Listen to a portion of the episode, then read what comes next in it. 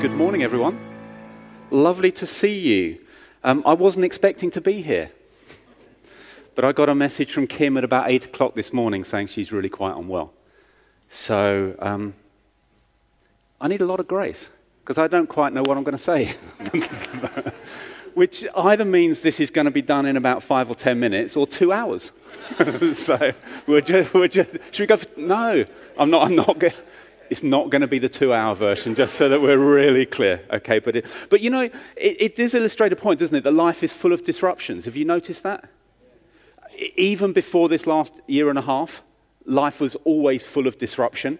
Um, but this last year and a half has been even more um, disruptive in lots of ways. In, in little ways, you know, I, was, I, I visited my dad yesterday, and, and a journey that normally takes 40 minutes took an hour and 20 because of queues at petrol stations.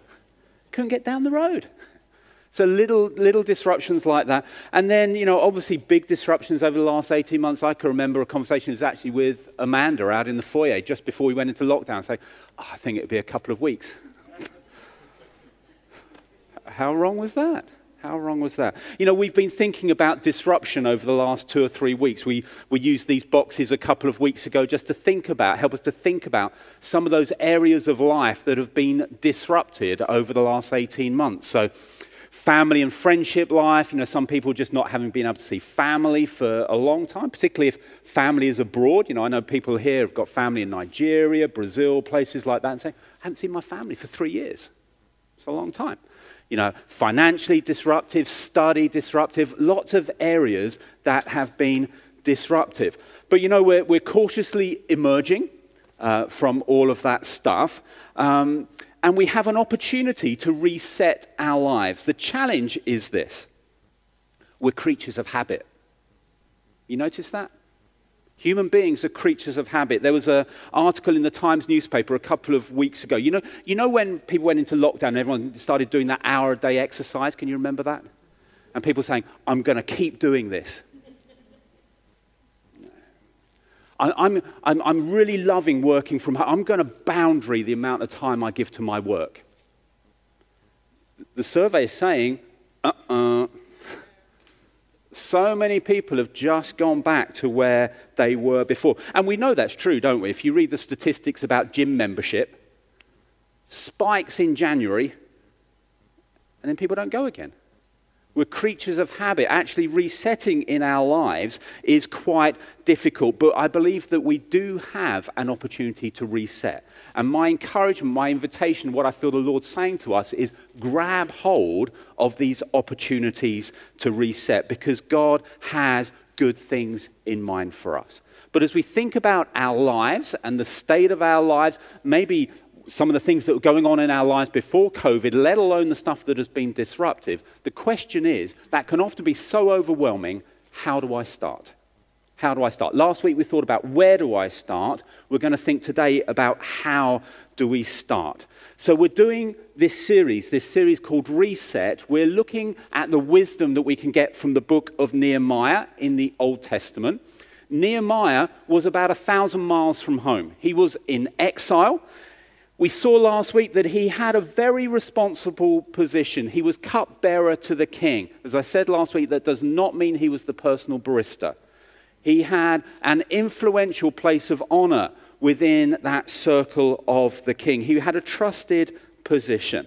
And we saw the way that he hears some bad news. It was not new news, but he heard the bad news that, that, back in Jerusalem, the walls were broken down, the people were in trouble and disgrace. And a couple of things that we saw last week. The first is that personal blessing, just because things that are going well in my life, that is not enough. For a follower of Jesus, that's not enough if my life is going okay, if other people's lives aren't okay. And so we reach back, we serve those around us. And the second thing that we saw was just the vital priority of prayer. As we reset, we need to be praying. And one of the parts of Nehemiah's prayer was he asked for favor with the king. Chapter 1 ends. Chapter 2 picks up about four months later. And that's what we're going to look at today. So if you have a Bible, Nehemiah chapter 2 is where you're looking for. He has this chance to speak to the king. So I'm going to read from verse 1 of Nehemiah chapter 2. In the month of Nisan, you didn't know a car manufacturer is in there, did you? In the month of Nisan, in the 20th year of King Artaxerxes, when wine was brought for him, I took the wine and gave it to the king. I had not been sad in his presence before, so the king asked me, Why does your face look so sad when you are not ill? This can be nothing but sadness of heart. I was very much afraid, but I said to the king, May the king live forever. Why should my face not look sad when the city where my ancestors are buried lies in ruins, and its gates have been destroyed by fire? The king said to me, What is it you want? Then I prayed to the God of heaven, and I answered the king, If it pleases the king, and if your servant has found favor in his sight, let him send me to the city in Judah where my ancestors are buried, so that I can rebuild it. Then the king, with the queen sitting beside him, asked me, How long will your journey take? And when will you get back? It pleased the king to send me, so I set a time. I also said to him, If it pleases the king, may I have letters to the governors of Trans Euphrates so that they will provide me safe conduct until I arrive in Judah. And may I have a letter to Asaph, keeper of the royal park, so he will give me timber to make beams for the gates of the citadel by the temple, and for the city wall, and for the residence I will occupy. And because the gracious hand of my God was on me, the king granted my requests. So I went to the governors of Trans Euphrates and gave them the king's letters. The king had also sent army officers and cavalry with me. When Sanballat the Horonite and Tobiah the Ammonite official heard about this, they were very much disturbed that someone had come to promote the welfare of the Israelites. I went to Jerusalem, and after staying there three days, I set out during the night with a few others. I had not told anyone what my God had put in my heart to do for Jerusalem. There were no mounts with me except the one I was riding on. By night, I went out through the valley gate towards the jackal well and the dung gate, examining the walls of Jerusalem, which had been broken down, and its gates, which had been destroyed by fire. Then I moved on towards the fountain gate and the king's pool, but there was not enough room for my mount to get through. So I went up the valley by night, examining the wall. Finally, I turned back and re entered through the valley gate. The officials did not know where I had gone or what I was doing, because as yet I had said nothing to the Jews or the priests or nobles or officials or any others who would be doing the work. Then I said to them, You see the trouble we are in. Jerusalem lies in ruins and its gates have been burned with fire. Come, let us rebuild the wall of Jerusalem, and we will no longer be in disgrace. I also told them about the gracious hand of my God on me and what the king had said to me. Amen. It's amazing, isn't it? It's amazing. I, I love the, the way we see in verse 4 that the king turns to Nehemiah and says, What is it you want? And if you're someone who reads the Gospels, you know there's a number of times where Jesus asked that to people. What is it you want? Really important question. And clearly, Nehemiah had been thinking because he prays a quick prayer and then he says, Actually, this is what I need.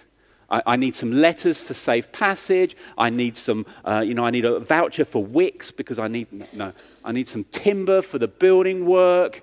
Um, and, and then the king says to him, Well, how long are you going to be? And he says, This long.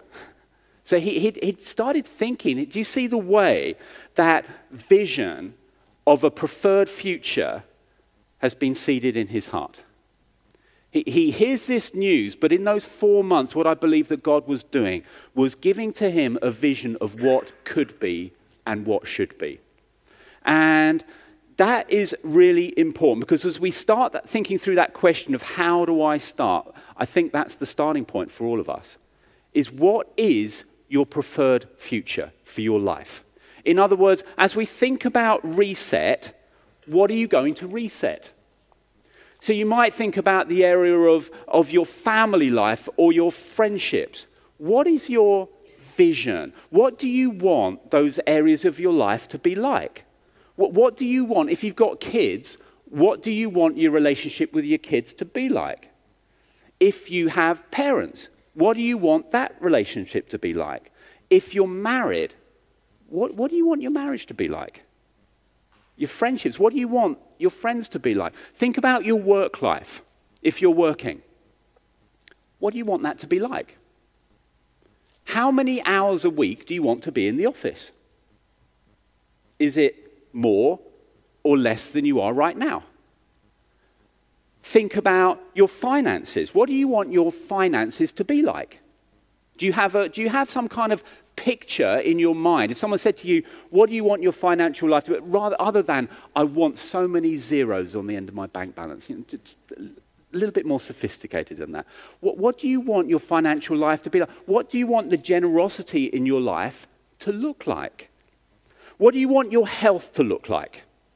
Do you want to be the finest specimen of athleticism possible? What do you want it to look like? You know, in the area of health, that is why gym membership is so rubbish in February. Because people go into it and sign the form without a vision of what they want their life to be. It has to start with vision. It has to start with a vision of what I want my life to be like. So, as we think about reset, what, what are the areas of life do you want to reset and why? It's asking the question, why? What do you want these areas of life to be like? Your relationship with Jesus, your walk with Jesus, what do you want that area of your life to be like? That's the first big question. What do I want my life to be like? Or more importantly, what does God want my life to be like? Because I believe for Nehemiah in those four months, as he was in that place of prayer, he was asking the Lord, What is it that you want to do? And what is it that you want me to be a part of? And so that's the big question. That's where we start. What do we want our lives to be like? The second question is, where am I now? Whenever you ha- want to get some kind of vision, what you want to change some stuff in life, you need to get a picture of where you want to be, but also an honest reflection of where you are right now. And you see, that's what Nehemiah had done. He'd heard news reports, but in the second half of our reading today, he gets on his horse and he goes and has a look. And he looks at what is broken down. And one of the things that that just reminds us is that need in our lives just to have a brutally honest look at our lives. What is going on in our lives? Because we can't reset, repair, rebuild without knowing what is broken. And so this examination of our lives is something that we need to do with God's help because God can help us to see what needs resetting. And one of my experiences of, I, have been a Christian now for a little bit over 40 years. And one of my experiences is that Jesus does this in a very gracious way. The Bible is really clear God does not condemn us, but He does point stuff out. And he does that because he loves us. He wants our lives to be reset. He wants us to grow in our lives. And you see, if we do that process without God's help, that's just introspection. And if you keep on navel gazing for long enough, you'll get very depressed.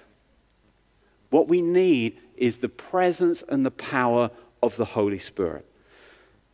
So, what I want to encourage us to do is to think about, honestly appraise our lives ask the Holy Spirit, Lord, what are you wanting to reset in my life in this season? Don't get ahead of the Lord. Listen to what He is saying to you. What areas of life does He want you to focus on with His help? It, it might be the area of your work. Maybe your job has disappeared during the pandemic. Maybe your hours have reduced. Maybe they have increased. Maybe you're working online and you're wondering, well, how do I manage that blur between my work life and my home life? That's a massive issue in our world right now. You know, uh, there's so many young people that have spent the last 18 months working on a laptop on their bed. That, that's psychologically not helpful. Re- really, really difficult. Maybe that's a part of the reset for you. What about your relationships? Did they blossom over the last 18 months? Is your marriage stronger now than it was 18 months ago? If it was, wonderful. Thank God for that. But for many, it's not. Relationships with children, in some cases, have become strained. You know, homeschooling, that was hard. Really hard. Maybe that's an area of reset. How are you doing spiritually? If you're a follower of Jesus with us today, how are you doing in your walk with Jesus? If you'd say, I'm not yet a follower of Jesus, you're incredibly welcome. But that is the life that he calls us into, to walk our lives with him. You know, are you doing well in that area of your life? You're, finding you're reading the Bible more, you're praying more, you're worshiping more? Or have you found, as many have, you know, church online? That was hard. Small group not meeting? That was hard. Again, honest appraisal. How are you doing? How are you doing in serving others? You know, it's, it's hard, isn't it? When we went into lockdown, it was more difficult to reach back and serve others, but it's an incredibly important part of our lives that we do find those places where we're reaching back and serving other people. Emotionally, how are you doing?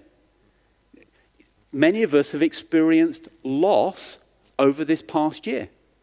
Maybe there are people that have physically passed away that you know, or friends that you know, or family that you've not seen. There are losses in so many ways. How are you processing those kind of things? Maybe your finances are sick at the moment. Sick as in not good, not sick as in good. Just to be clear. Are you struggling in that area? Do you need, you know, if you honestly appraise that area, do you need one of our money coaches in this church to come alongside and help you in that area? You know, I don't know about you, but in, in lots of people's houses, our, ourselves included, there is normally a drawer or a cupboard that you just shove stuff in and hope it goes away. You got one of those? And then after a period of time, you know that that drawer or cupboard is really full of stuff, but now it's really hard because you know that if you open that, it's just going to come tumbling out and then you're going to have to sort it out. Let me read a verse from Psalm 139 for us today. This is the psalmist's prayer Search me, O God, and know my heart. Test me and know my anxious thoughts. See if there is any offensive way in me, and lead me in the way everlasting. I want to encourage us to be the kind of people that pray that kind of prayer. You know, that we come into God's presence and simply ask Him, Lord, search my heart. Search my heart. I need the illumination of your spirit. I, I need, Lord, I'm saying yes to whatever you're wanting to do in my life. I just need to know.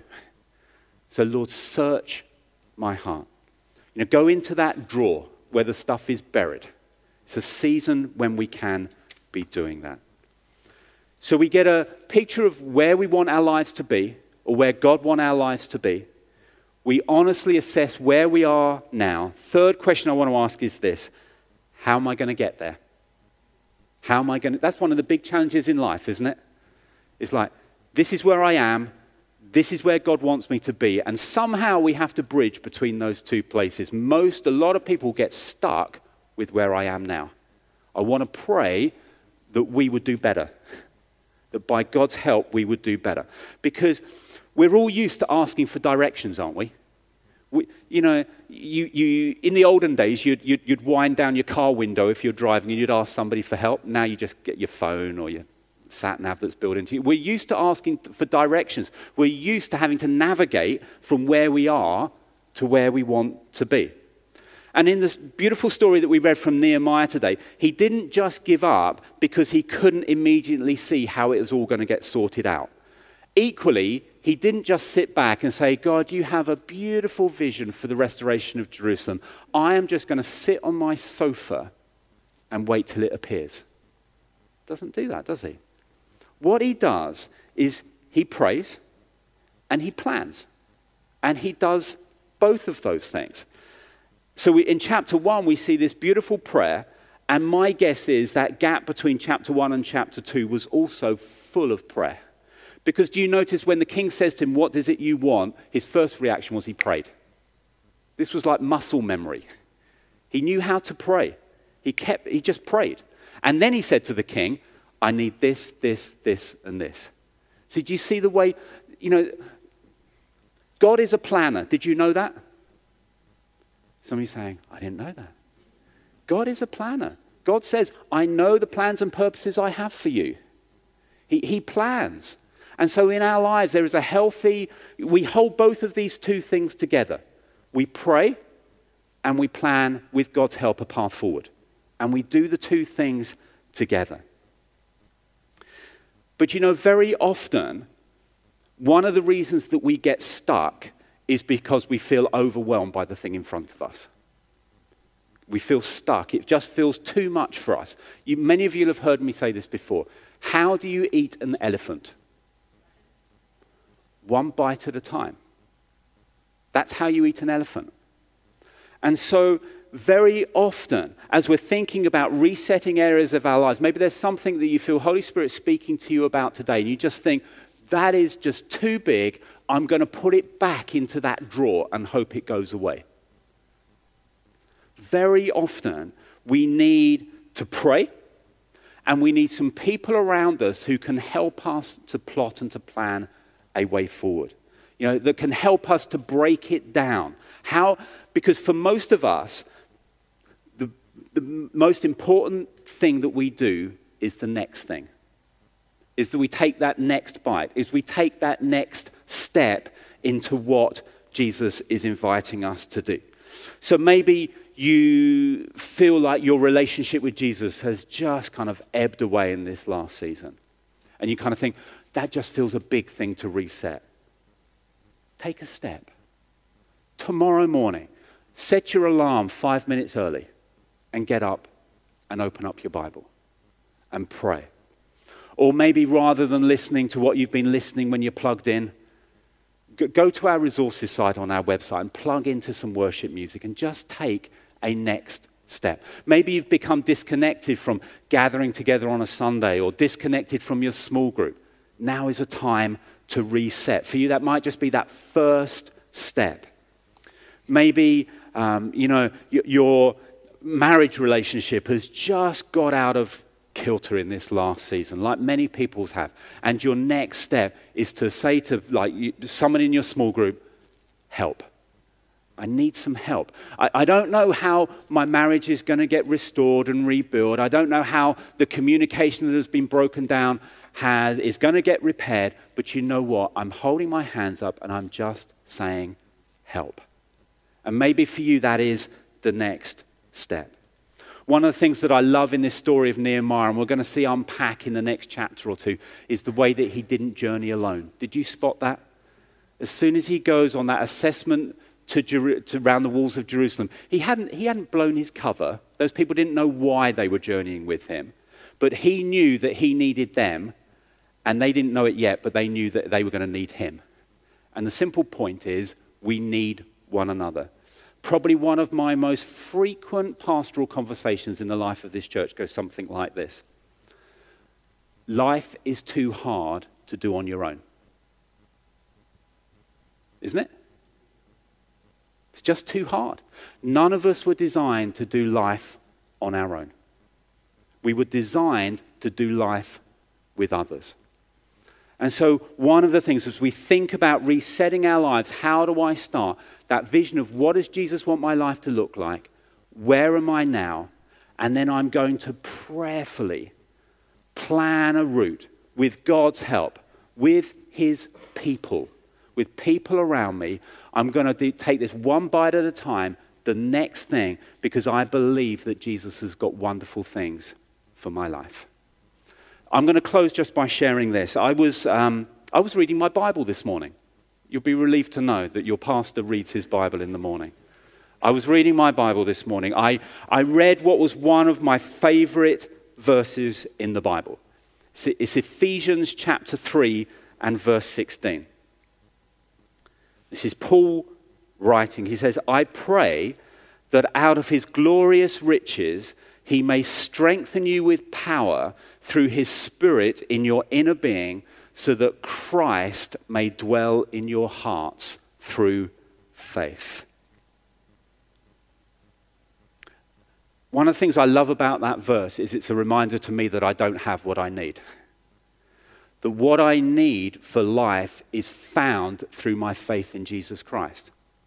Because it's through Him that I'm strengthened in my inner being. So when I think about these areas of my life and I think, oh my goodness, it is through the strength of God in my inner being as I dwell in Christ by faith that I can receive the help of His Holy Spirit. And so that's my encouragement to you that as you honestly ask the Lord today to say, Lord, search my heart, you can do so in full confidence and full expectation that the one who says, Search my heart, is also the one that's going to fill you with extraordinary power to change. Amen? Thank you.